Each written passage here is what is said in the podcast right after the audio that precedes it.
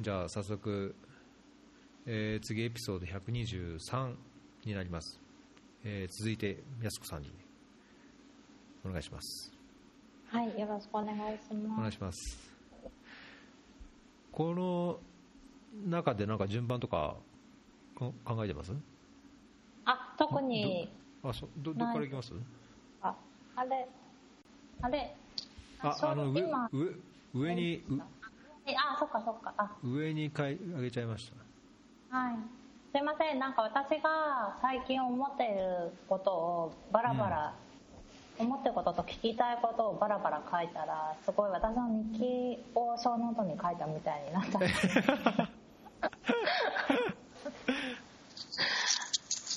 なんか一郎さんご興味ある話ありますか？えー、この中から？この中から、そうね。いや僕この最後のなんか男女のステレオタイプを押し付ける社会は息苦しいっていうのは僕はなんか最近最近に限らずですけど最近ますますっていうのかな、なんかジェンダーっていうか、その男女とか、はい。うんその仕事のキャリア的なところもそうだし家庭のその仕事もそうだし全体を含めて仕事や社会や家庭やの中でのその男女っていうのもすごい関心のあるテーマで、まあ、そういうなんか言い方を考えると、まあ、いなんだろうかなジェンダーっていうことになるのかもしれないですけど、はい。うん。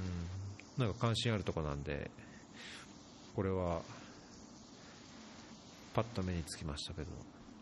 そうですよね。ね、さっきあのおっしゃってた本のね話、仕事と家庭両立できるの、できないの話もね、まさにそうですよね。なんかどれだけ北欧みたいに男女の平等指数が高い国でもやっぱり家事は女性がやる割合が多いとかね、言いますもんね。これはなんかその一番今なんかその疑問に思ってるというかうん。安子さんの中でこう引っかかってるのはどういうようなことなんですか？なんか、うん、これも私ももう今に限らずずっと前から思ってるんですけど最近ちょっと思ったのがなんか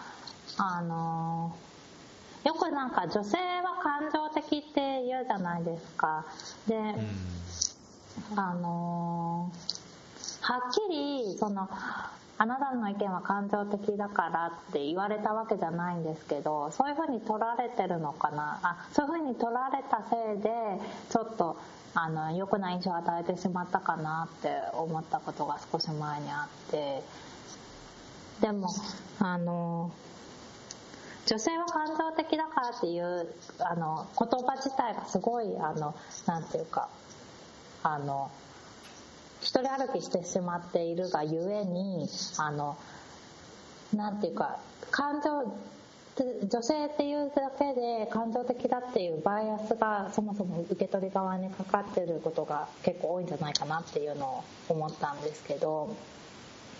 それと同時にあの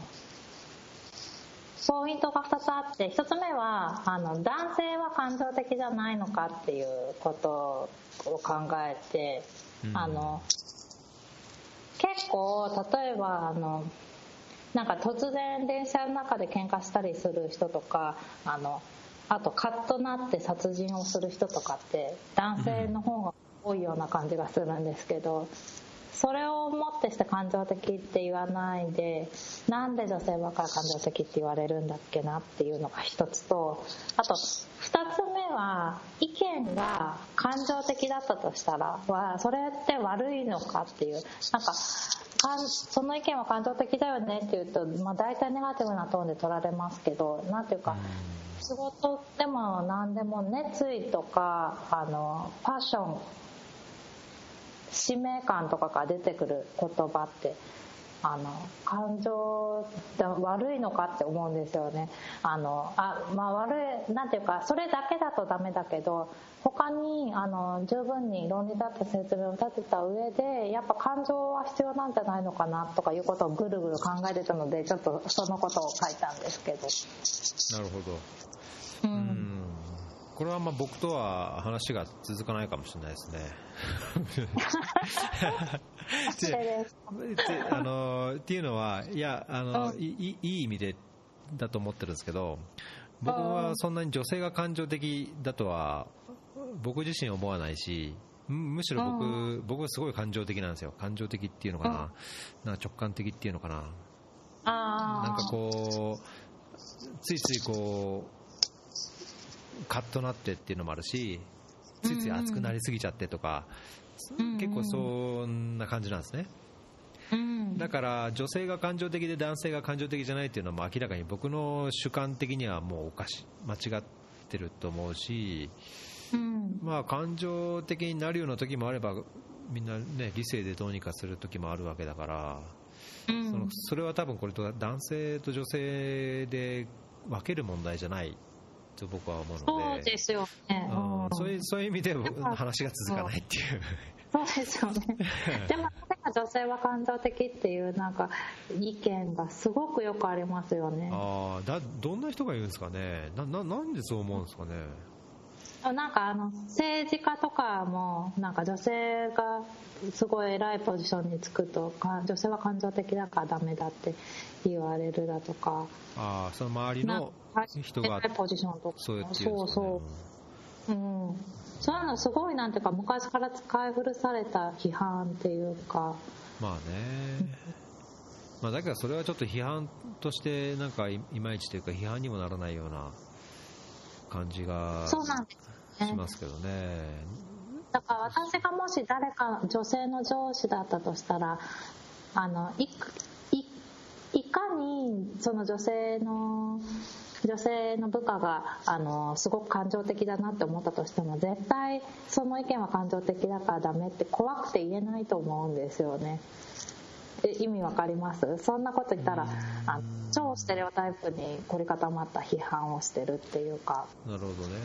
まあ、うん、どうなんだろう。その仕事上多分それコンテクストにもよると思う気はするんですけどそのやっぱ感情的になってでもそのさっき言ったように、その自分のパッションっていうかあのあるいはその組織の本分として譲れないところであればそれは感情的に出すべきようなコンテクストってあってもいいと思うんですよ。だけど、その、感情的だからいけないっていうような、こう、指導というか、スーパーバイズをするような状況っていうのは、なんか、決してイメージできなくはないので、まあ、それはなんか、うん、どうなんだろう、その、うん、ちょっとよくわかんないけど、必ずしもそれを言っちゃったらおしまいというかそれを言っちゃったらステレオタイプにはまっちゃうとも言い切れないかなっていう。気はしますね、うん、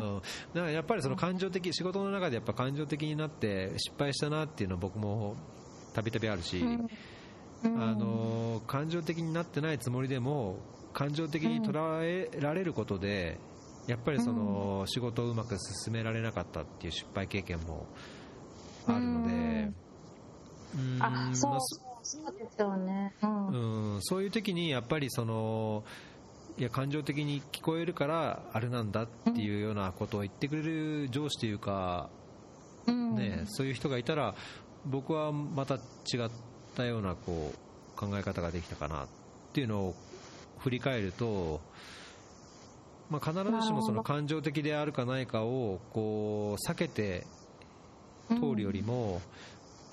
感情的に思われがちな言動があるんであればそれはどういうふうにこう工夫する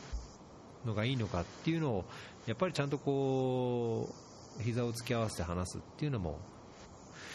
いいのかなっていう気はしますけどね。確かにね、うん、そうですね。ちょっとまあね、コンテクコンテクストと関係性が、うん、うん、ゆっくり話せてたらねって思いますよね。でそれで多分その一郎さんがあのご自身が感情的だったって思う例があったとしてでそれを多分女性がやるよりはなんていうかひどいことにならなかったんじゃないかなっていうとちょっと勝手に想像したりして要はなんていうか男性の方が例えばそこでなんかすごいあの感情を表に出したとしてもなんかやっぱ熱意がある人だとかあの人は熱い人だみたいな風に思われると思うあの思われる傾向が強いと思うんですけど女性に対して熱い人だって言葉が使われることってなんていうか比較的少ないような気がするんですよね。それよりはヒステリーだとか、うん、まさに感情とかそういう言葉の方が使われがちな気がするんですよね。そこがねうん。なんか分からなくはないですけどうんまあ多分どうなのかな。自分が多分そう思ってないからなのか、そうそうそう、そこは、そうそうそう。そう、なんか悪く言えばこう、いや、思いすぎじゃ考えすぎじゃないのっていうようなことになっちゃう気もしちゃうし、まあ、だけど、僕自身がそう気づいてないだけで、その当事者としては多分そういうような、ね、言われ方をするのが事実。あるのは想像できなくないので。そうそう。大体の大体はねマイノリティの側からしか見えないですか？らねこういう話は。うん。うん。まあ、だけど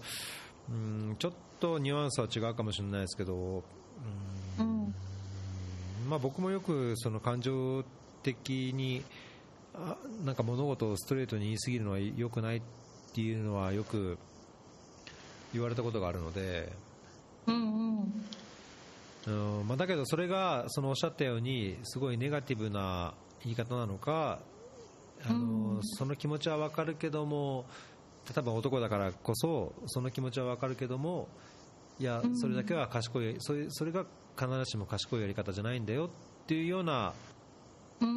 トーンだったのかなっていうのは、うん、あありますね。そうそうそう。そう言われると、うんね。うんだだからだから女は困るんだよみたいなだからこいつは困るんだよっていうトーンではなくて、いやいやそれはスマートじゃないよっていう、僕はなんか結構そういう捉え方をもしかしたらしてたかもしれない。今言われてこう気づくのは。そうなんですよね。そうよりそっちのステレオタイプに強い方の人がそっちにはまってしまうとなんていうか、ああ、やっぱりね、みたいな思われ方。を、ね、あまあ、だけどそういうような見方をする男の人は、なんかいるような気がしますよね。うん、で女の人もいますよね。だからこののステレオタイプを助長する女の人はたくさんいるから、うん、ああそのその感情的なことを示してってことですか？それともそういう女はそうだから、そういう批判そうなんていうか女性は感情的だからっていう女性はたくさんいますよねっていう。でそういう自分たちの中でそういうふうにまあステレオタイプを助長し合ってるっていうことはねまあ何にせよよくありますよね。うん。なんかその男と女の分け方はもう本当性的な違いはあったとしてもまあ、だから性的な違いがあるからそういう感情的な心理的な違いもやっぱり一部ではあるんですかね。なんか分かるようでなんかちょっとなんか分かんないんですけど。まあねちょっとこれは結論が出ることじゃない。そうそう。でもなんかまあステレオタイプってやっぱ女の人にだけ不利なわけではもちろんなくてやっぱ男の人にもすごく不利なことすごく多くて例えばあのその男性は強くあるべきみたいなステレオタイプもあるじゃないですか。でなんていうか小学生の頃とかってやっぱあのスポーツが得意で力強い男の子がもてはやされてでなんていうか優しい絵を絵を描くのが好きな男の子とかがバカにされたりするとかそういうのが結局男性は強ければいいっていうところで暴力を増やしたりだとか、あので、まあ、一度暴力の道に入っちゃうとなかなかそこは抜け出せないとかそういうステレオタイプもあるわけですよね。確かにね、うん、マスキュリニティっていうか、うん、それもすごく息苦しいなと思って男性だってあの静かに本読むのが好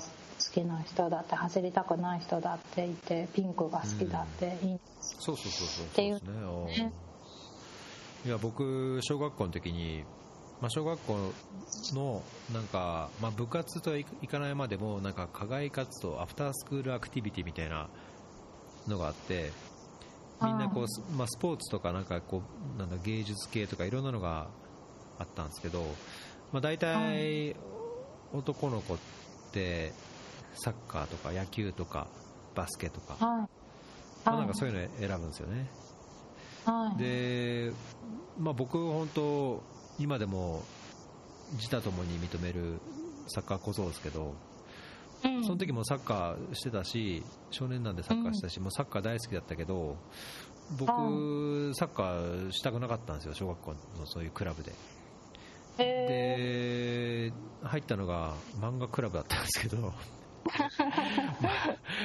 漫画クラブって漫画の絵をみんなで描くっていう。なんかちょっとオタクっぽいというか、あのー、主流、メインストリームじゃない感じだったんですね。だけ結構ね、まあ、その時そんなに自分でこうショックを得たことはないけど、まあ、結構仲のいいその友達とか、まあ、仲のいい友達みんなやっぱスポーツ系の友達が実際は多かったんですけど、まあ、それでもなんでお前はなんか漫画なんか書いてなんか、みたいなことをよく言われたことがあって、うんまあ、多分そういうおっしゃるように男は男の中でその男の何かを作るし男だけでなくその男女の中で、まあ、まあ先生とかねそういう、あの大人も含めて男は、男の子はとかねなんかそういうのは、確かに子供の頃振り返るとやっぱりいろいろあったのは覚えてるのでなんかそういうのがね。今でもその知らないところでこうまだ根付いてて知らず知らずのうちにそういうステレオタイプっていう型にはめてやってて、まあ、それに逆に今苦しむ人、まあ、特にそういうステレオタイプを持った人の下で動く若い人たちが苦しむ。っていうのはまあすごい想像できるというか、まあ、現実的にやっぱりあるとこですよね。そうですよね。日本でもそうなんだしこういうアフリカの農村部とかでもやっぱ男性はお酒をたくさん飲んで家事なんかやったらそれは女の仕事だし、みたいな。稼いでなんぼだから。家にまあ、実際稼いでないのとかってありますけどね。稼いでなくても男は酒飲んでタバコ吸ってとか。そうそう。ギャンブルしてってところでねすごくありますもんねそういうの。それが地域のためにとか子供たちの教育のためにいいとはなかなか思えないいう、ね、そうね、まあ、思わないですけどなんかそれにやっぱりこう染まっていく染まっていきながら育っていく、うん、ね、そういう若い世代もいるでしょうしなんか、うん、結構難しいっていうか、うん、うん、まあ、そういうのを知って、うん、そういう息苦しさがあるなっていうのを知るとすごいなんか、僕としては嬉しいというか面白いんですけど、そうまあそうね、自分がそう思ったからって社会がそう変わっていくわけじゃないからそこら辺のこうバランスが難しいですよね。ね。でも一郎さんの場合そのまさに息子さんと娘さんを育てているわけじゃないですか。でそれってすごく、っていうか本当にクリエイティブなジェンダーに関してクリエイティブなプロセスだろうなってすごい思うんですけど。なんかやっぱ女の子だから男の子だからみたいなことを気をつけああの言わないようにされてるって前どっかの時おっしゃってましたけど、やっぱり。気は気をつけてはいるんですけどうん。あのー毎回もう、まあ、今でもそうですけど例えば娘にはあれこれかわいいねとかって普通に言うんですよね。かわいいねいやかわいいねはそんな別にその女の子としての価値なわけじゃないって自分で言いつつもうん。なんか言っちゃうんですよなんか、うんそそういう中でやっぱり僕は、まあ、パートナーがどこまでそこまで思ってるか分かんないけど僕は僕でやっぱりそのなんかすごい自分の中でかうん。葛藤にもまだいってないようなその分からないこうモヤモヤ感がありますありますね、うん、と特に娘に対して。ぼ息子に対しては比較的例えばううん。まあ、息子に対してはそう自分の価値観をちゃんとこうなるべくなんだろうなこう分かりやすいように伝えるようにうんすることでどうにかなってる気がするんですけど例えばその、なんだろうな男で力が強くてな何か強いからが偉いんじゃないとかその、弱いもの、まあとまあ、年下とか女の子とかその弱いもの、うん。その仮に年上でも、なんだろう、うん。何か自分よりもこう何かでこうハンディキャップを背負ってるとかその自分として男まあ人として自分うん。がこう守れるもの弱い,、まあ、弱いものって言い方するとなんか良くないのかなと思っちゃうんですけど守れるものに対しては自分がちゃんと守るようにしなきゃいけないとか、うん。うんうん。なんかそういうお自分が自分としての価値観を伝えやすいのは男の息子の方かなという感じはしてますね、うん。うんまあ、だけどそれがもしかしたらその、ね、男としてっていうようなことうをん知らず知らずのうちにこう植え込んじゃってるのかなっていうのを思う時もなくはないですけど。なるほどね。うんそのなんかさっきのあの娘さんに可愛いねっていうのはなんか全然悪くないような気がして悪くないですかね。あでかポジティブなことだしあの私なんかあ全然良いと思ってなんか逆にあのその息子さんにいその守ってあげられる一言は守ってねっていうことを娘さんに言うっていうこともすごくいいんじゃないのかなとか。あそうですね。確かに。うん。そうそう。確かになんか2人の中で下がうん。娘なのでどうしてもこうしてもむね息子は娘をいじめるんですよ。息子は娘をいいように使うんですよ。でなんか娘は 娘は強くこう反発するんだけどうん。娘に対して息子を守れみたいなこう状況がほとんどないんですよねお前な かお前はなんでそうやって、ね、そういうことばっかこうやってやるんだって裏でこそこそそうやって悪いことを教える教えるなとかやらせるなとか、ね、娘を使うなっていうことがあっても、娘に対して、お前なんで息子をこういうことやるんだよっていう まあむしろこうさ搾取されてる方なんで。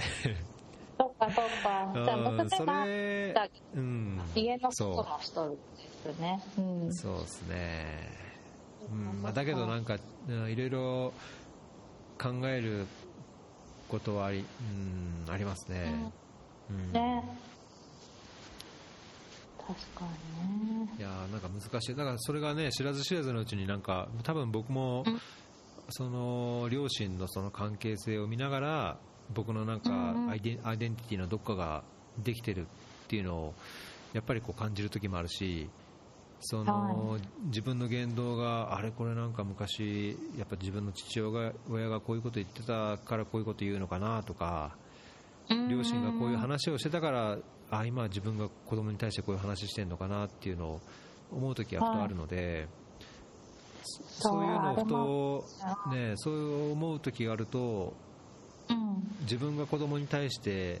言うこととか、うん。子供たちへの接し方っていうのが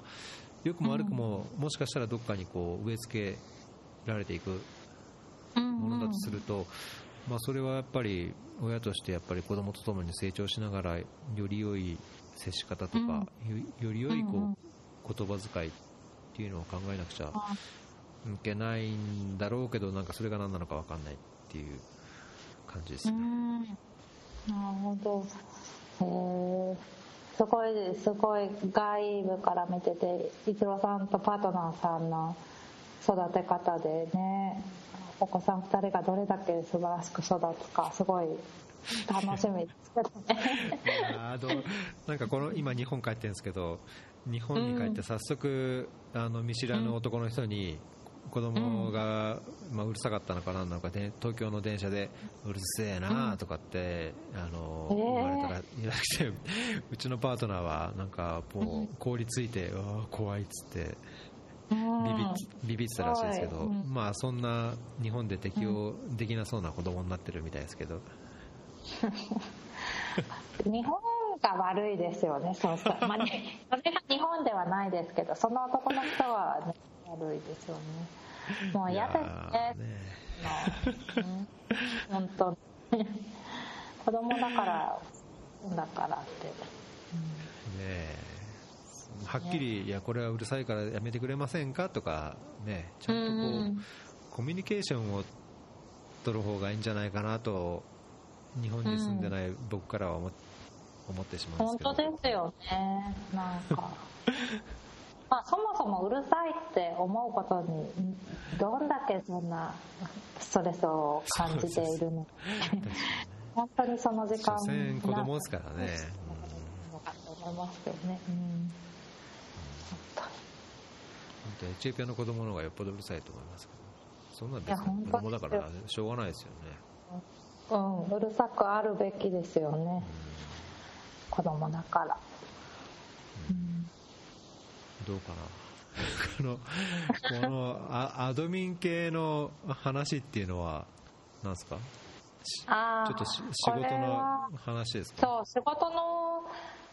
関連。まあなんかまあいろいろ仕事してるともやもやすることが多いのでそれをつらつら書いてしまったんですけどなんか結構自分が頑張ってもどうにもならないことってすごいある中であの組織内の同じ見方であるはずのアドミン系の部署の人たちとかが のせいですごいなんか心を悩ませる時間が多いなってことを思ったんですよね。まあ、なんかもう何度も何度も何度もプッシュしなきゃいけないし。でうんなんていうか悪い人たちじゃ絶対ないんですけどなんかもう全然進まないみたいな。でただちょっと不思議なのがみんなそんなにあの他の人たち怒ってないんですよね。あのもしかしたらウガンダの国民性なのかもしれないしあとまあ結構こういうこういうあの分野の仕事だから割といい人たちが多いせいかもしれないんですけどみんな割とリラックスしていてだからそのせいでさらにまた進まないんですけどでもその中で私がだけが万が一起こったとして怒らないようにすごい気をつけてるんですけどでもそれでなんかさっきの話にちょっとつながりますがすごいなんかヒステリーな外国人みたいにならないように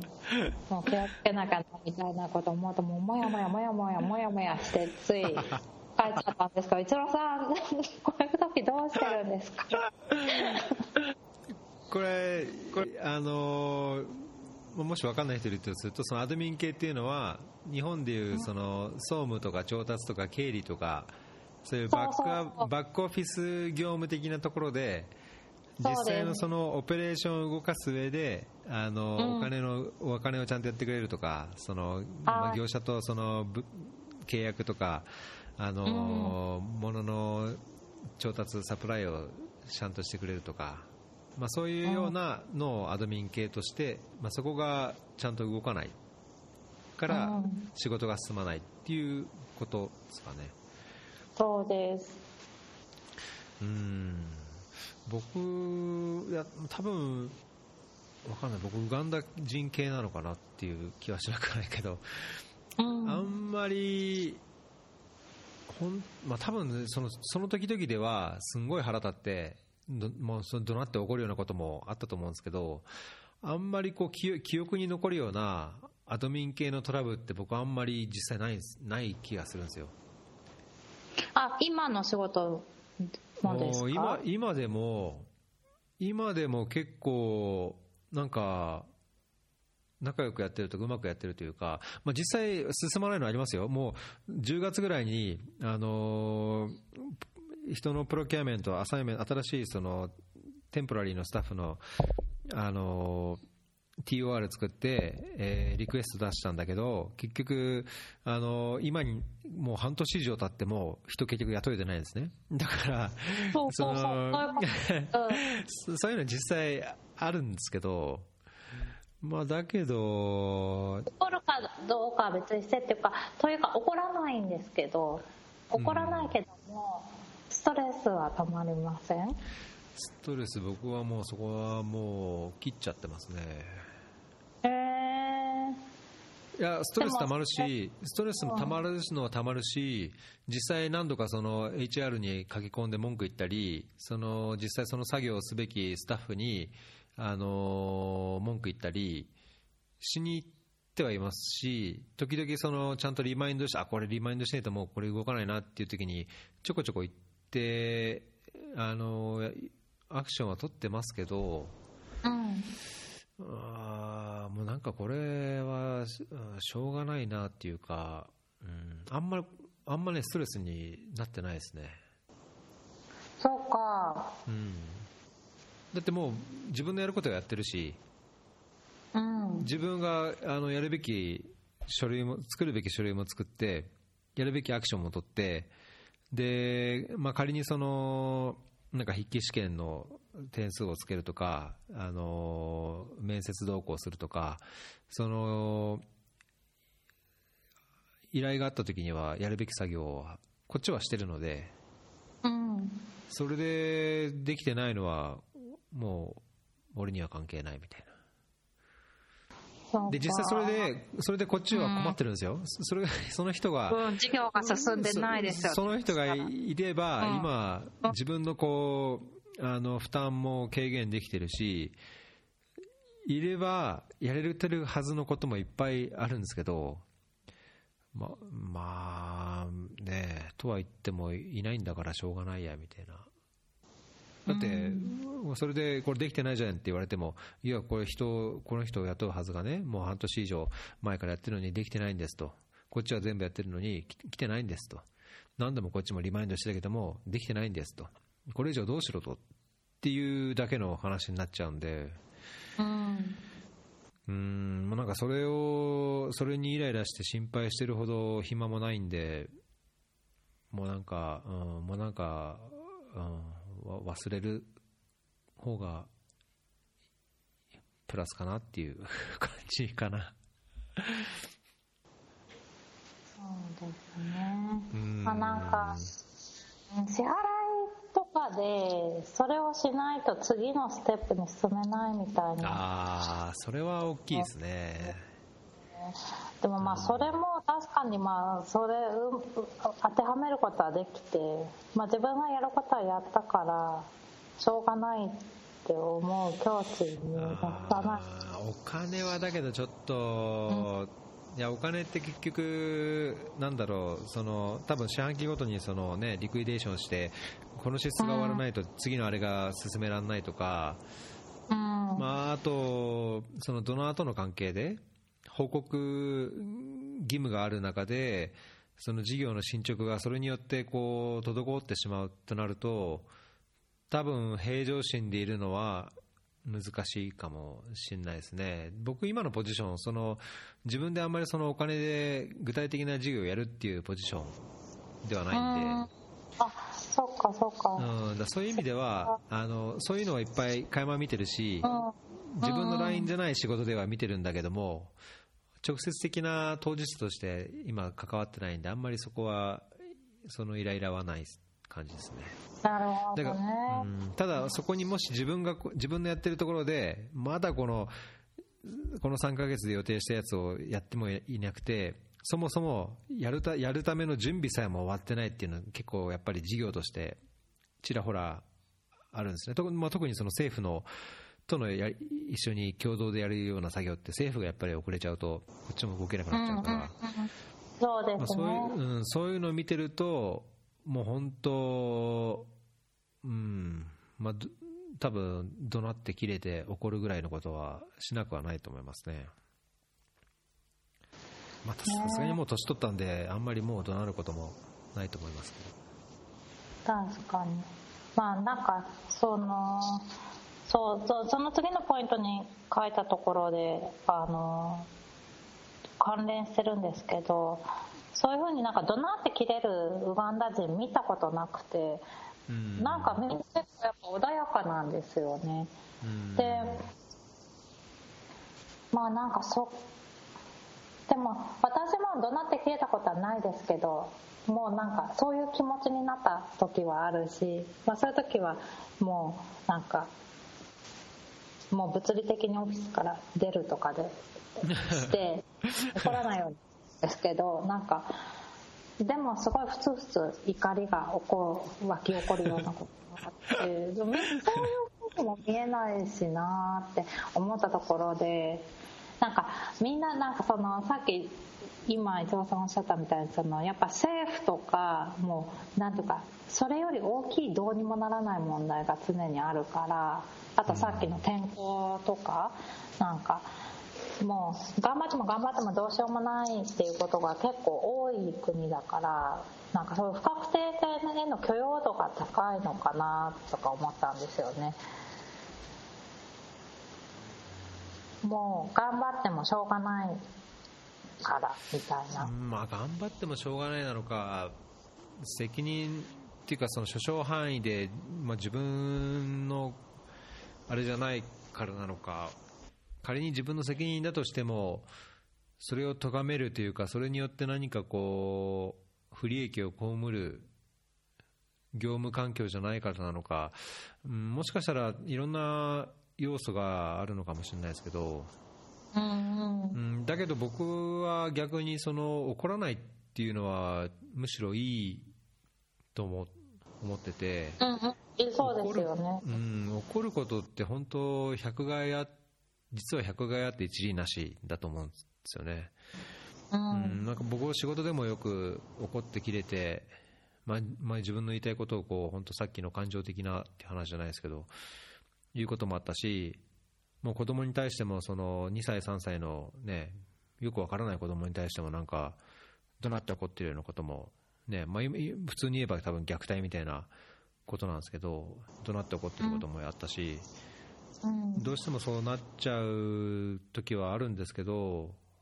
怒らないっていうのは多分一つのなんだろうとっても大切な美徳というか、そうですよね。うん。まあそれで仕事進まないと困っちゃうんですけどね だけど。まあね、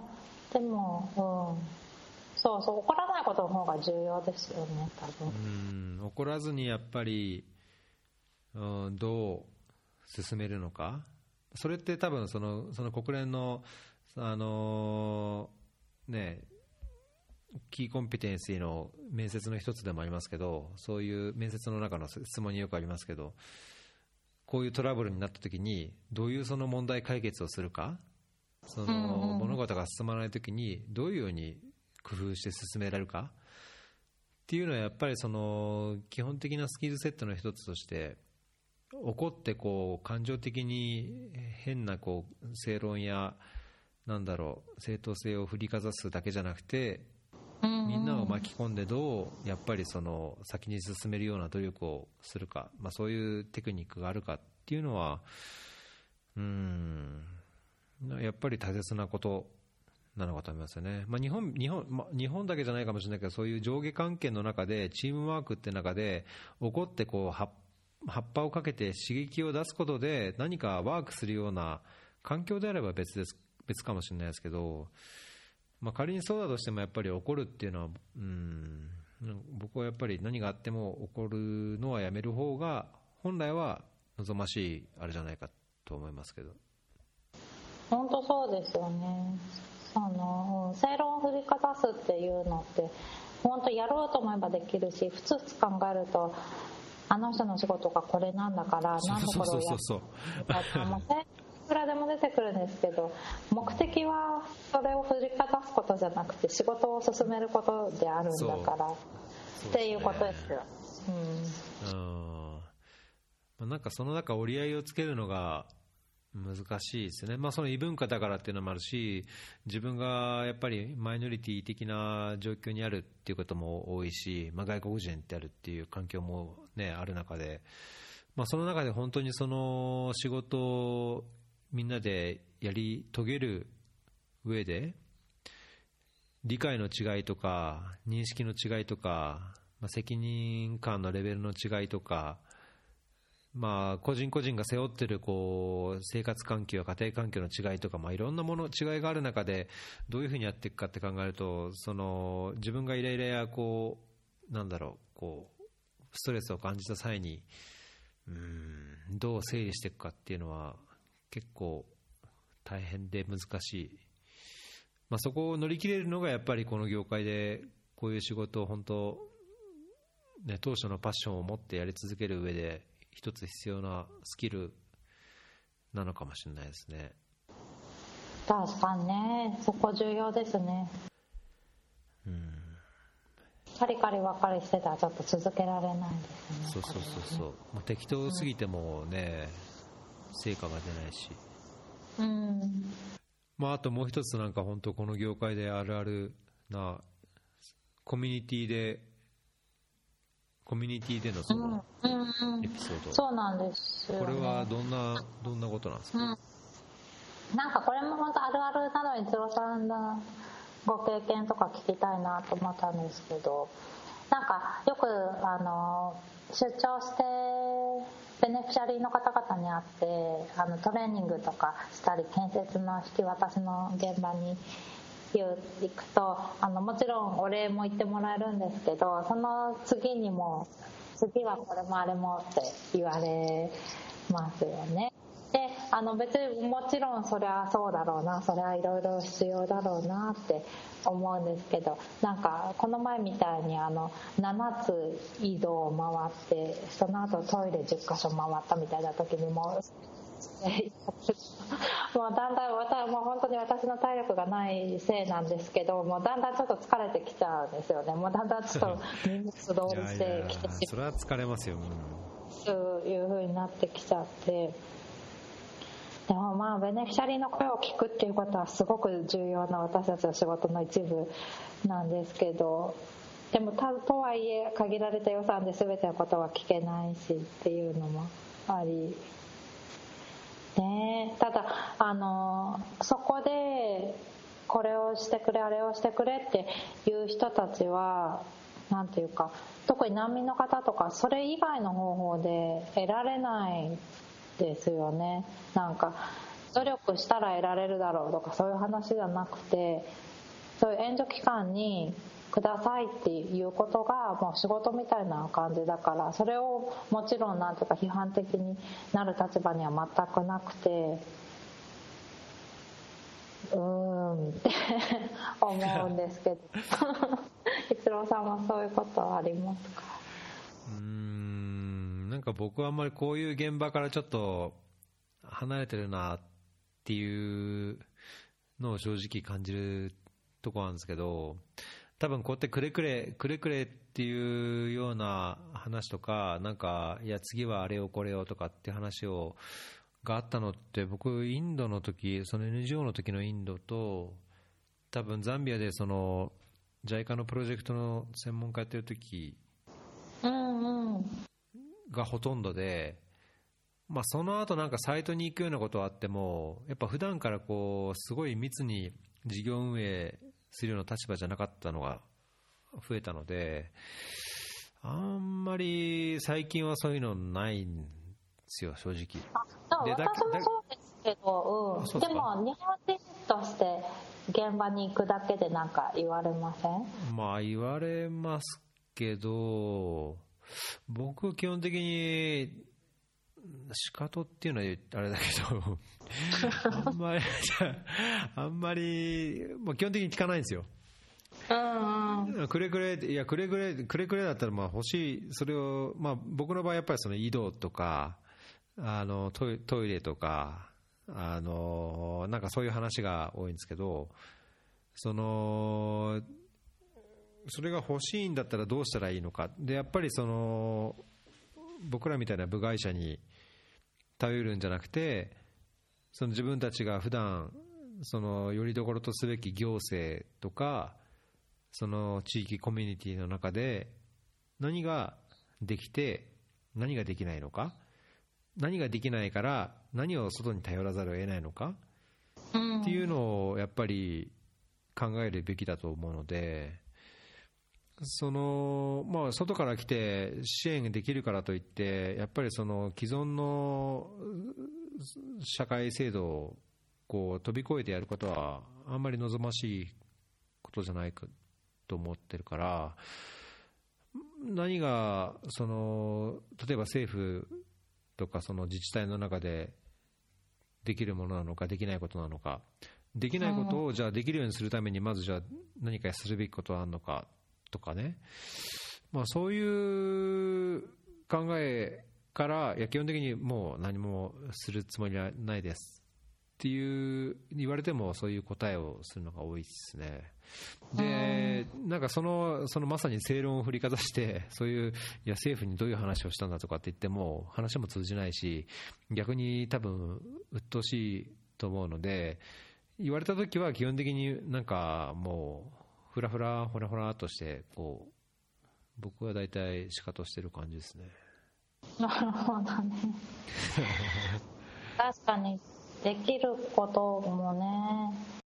うんで、まあ、昔よくしたのは、やっぱりそういう人たちと日々接しなきゃいけないスタッフが現地にいる、現場にいるので、あのー、多分僕のそういう態度で、あのー、なんだろう、こう、しわ寄せを食うとか、逆になんか普段築いた関係にこう、ひびが入る、極端な話では、ひびが入ることもなくはないと思うんですけど、僕はそのちゃんと話ができるそのスタッフとか現地のスタッフに対しては、あのそういうのを言う気持ちは分からなくはないけども、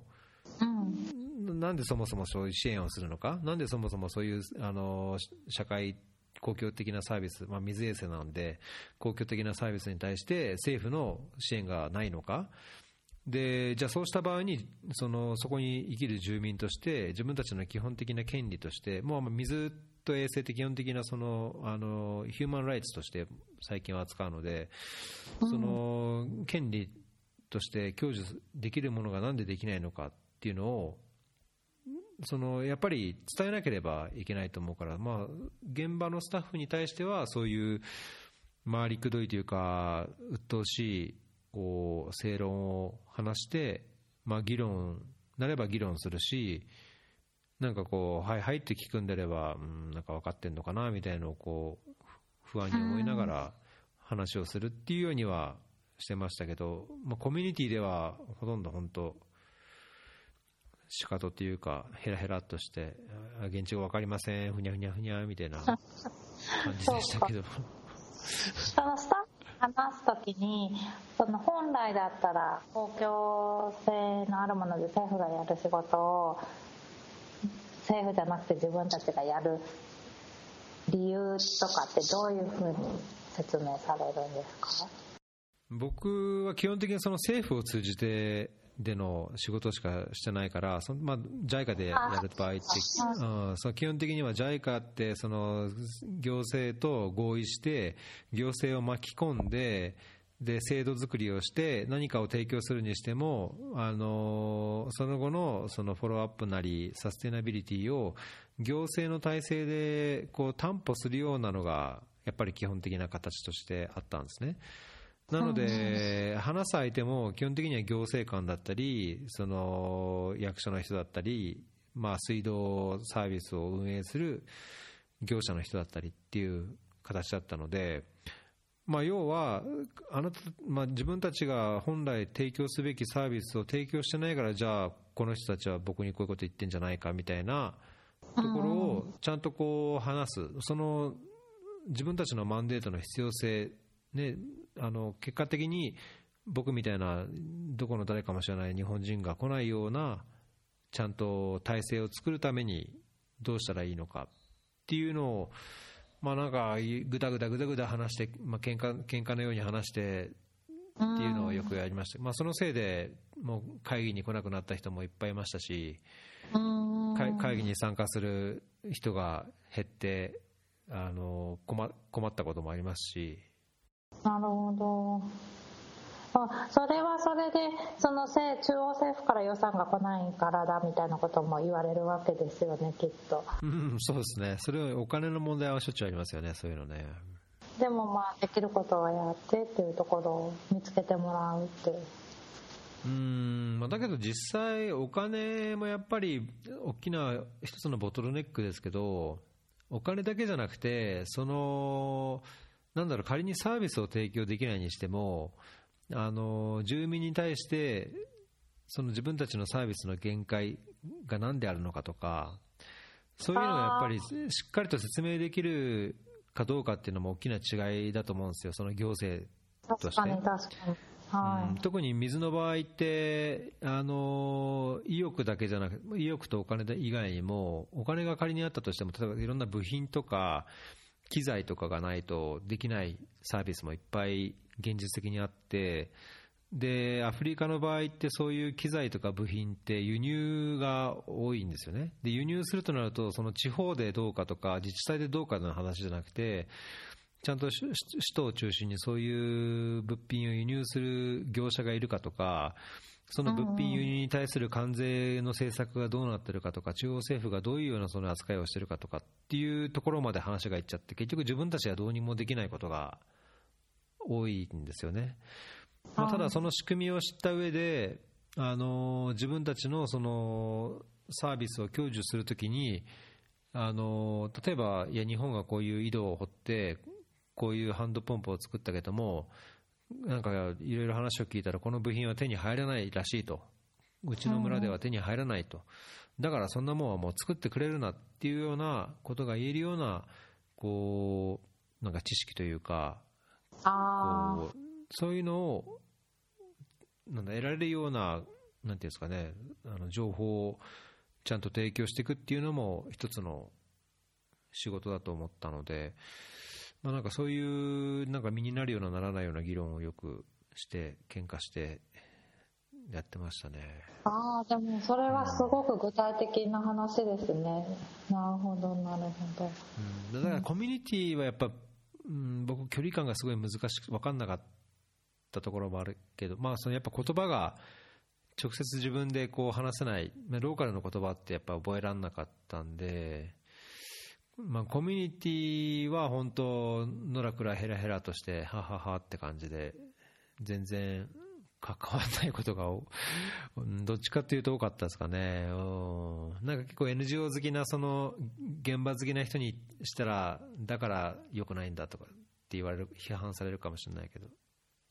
まあね。なんか言葉は結構、ウガンダは英語を話せる人が多いので、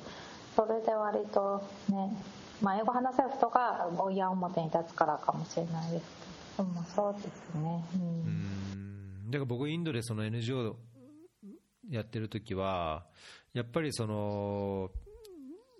やっぱ NGO、NGO だからなのか分かんないけど、そのそういうやり方だったからだったかもしれないですけど、まあ、住民と話す、その何、なんだっけ、こう、車座会議みたいなはい。はい、木の木の木の下でみんなで座って話して文句を聞きながら陳情陳情を受けながらみたいのがちょこちょこあったのでうんなんかそれはすごいいい経験で、まあそのね、常にやっぱり誰のために働くかって言ったらベネフィシャリーではありますけど、はい、うん。そのやっぱりコミュニティとか現地の人の話を聞くのは僕は現地の人であある方がいいんじゃないかっていう気がしちゃうので。うん。まあねそうです。その方がより細かく分かったり本当必要性あるのかも分かったりもしますよね。だから本当疲れるから僕はもう距離を置いて 逃げて逃げてみたいな感じ。あなんかそのもらうあのくれくれって言われることが純粋に疲れるっていうのとあとその自分たちがやってる仕事がそのそのコミュニティの人たちが何か欲しかったら人にくれくれっていうことを促進しちゃってるんじゃないかなみたいな。悩ましいって意味での疲れもちょっと。あるんですけどね確かにね。それは、うん、なんとなくわかります。なんていうかこれは援助の仕事に全て共通することかもしれないけど「ください」って言われて「井戸がありません」って言われて井戸を作ったからじゃあ行ったら作ってくれたからじゃあ次も次はこれ次はあれってなっちゃうのかなって。うんうんまああんまりそこまで簡単な方程式なのかは僕はちょっと分かんないですけどね。うん。そうなんですよね。だからどうだって言えない話であって。うん。まあ、だからその、ね、例えば文化によっては持ってる人が提供して当たり前だから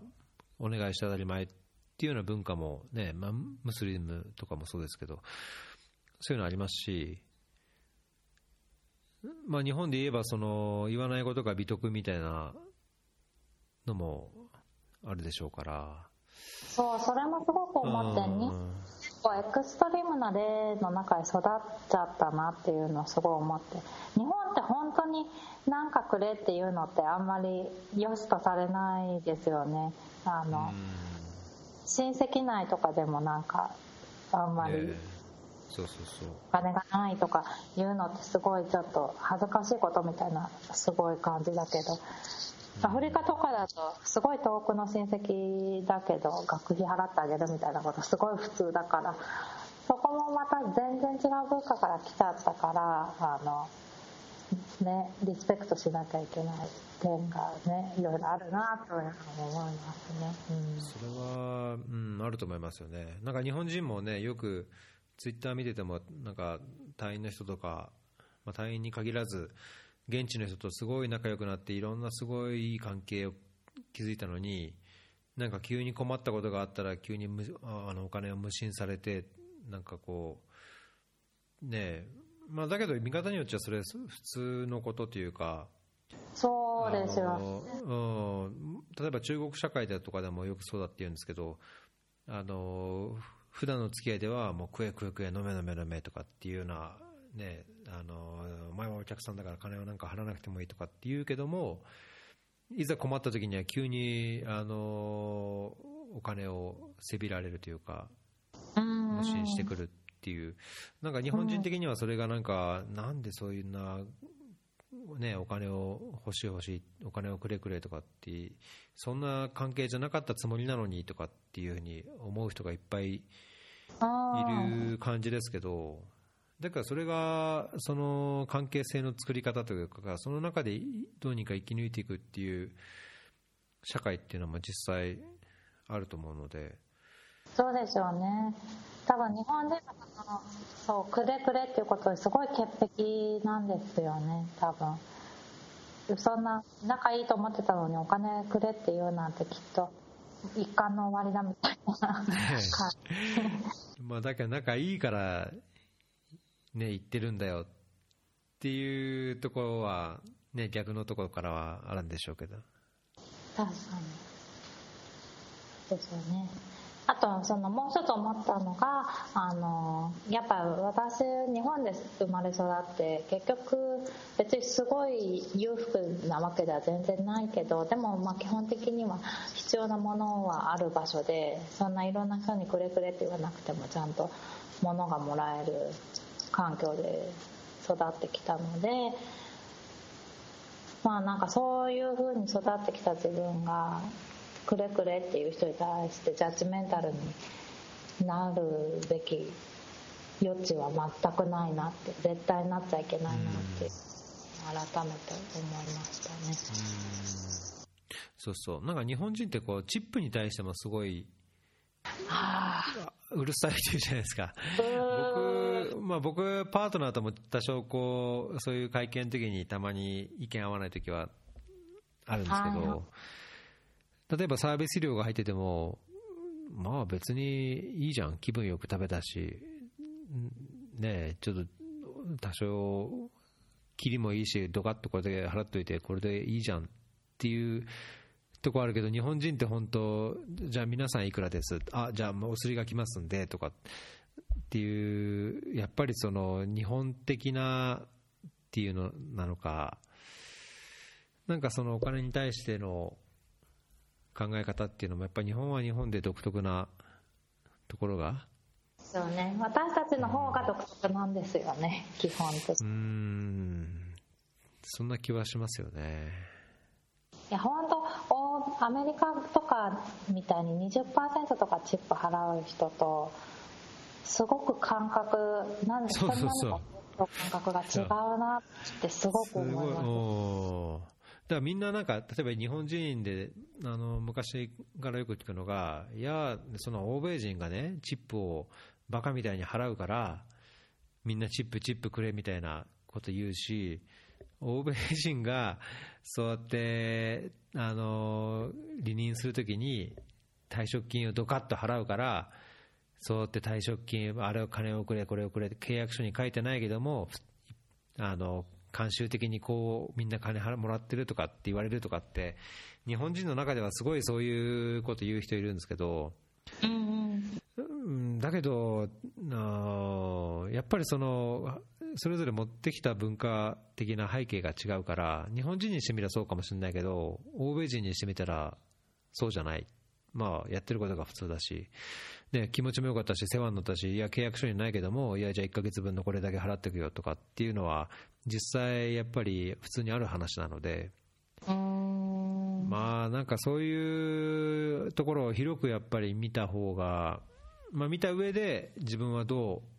う、ね、考えて、その当事者同士でどう整理して話すかっていうのをやらないと。なんかどんどん心が狭くなっちゃう感じがして本当ですね。嫌だなと思って。うんそうそう。日本の方が多分いろいろ許容なんていうかまあ明朗会計が好きだし そうそうそう。そうそう。そうそう性を求めるんですよね。いろいろあとあんまり人によって差が出ないようにとかすごい気にするから、まあね、今ウガンダで仕事してどれぐらいなんですか？あ今ちょうど1年半経ったところですね。おおそうか。今の一応アサインはじゃああとまだまだしばらく。はいまだしばらくあります。うん。一郎さんもまだしばらくですか？そうですね。あととりあえずあと1年はありますけど、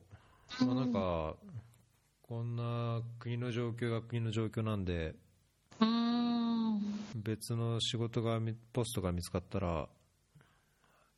いつ離れてもいいかなぐらいの気持ちではいますけど。結構まだまだ混乱してますか？アディスにいても。うんパッと見はそんなことないですかね。あの街自体でなんかこうざわざわするとか、まあ、たまになんか週末にこうごたごたがあってここら辺には行くなみたいな安全連絡が来ますけど、まあ、それでもそんなにもう見た目、空気というか雰囲気が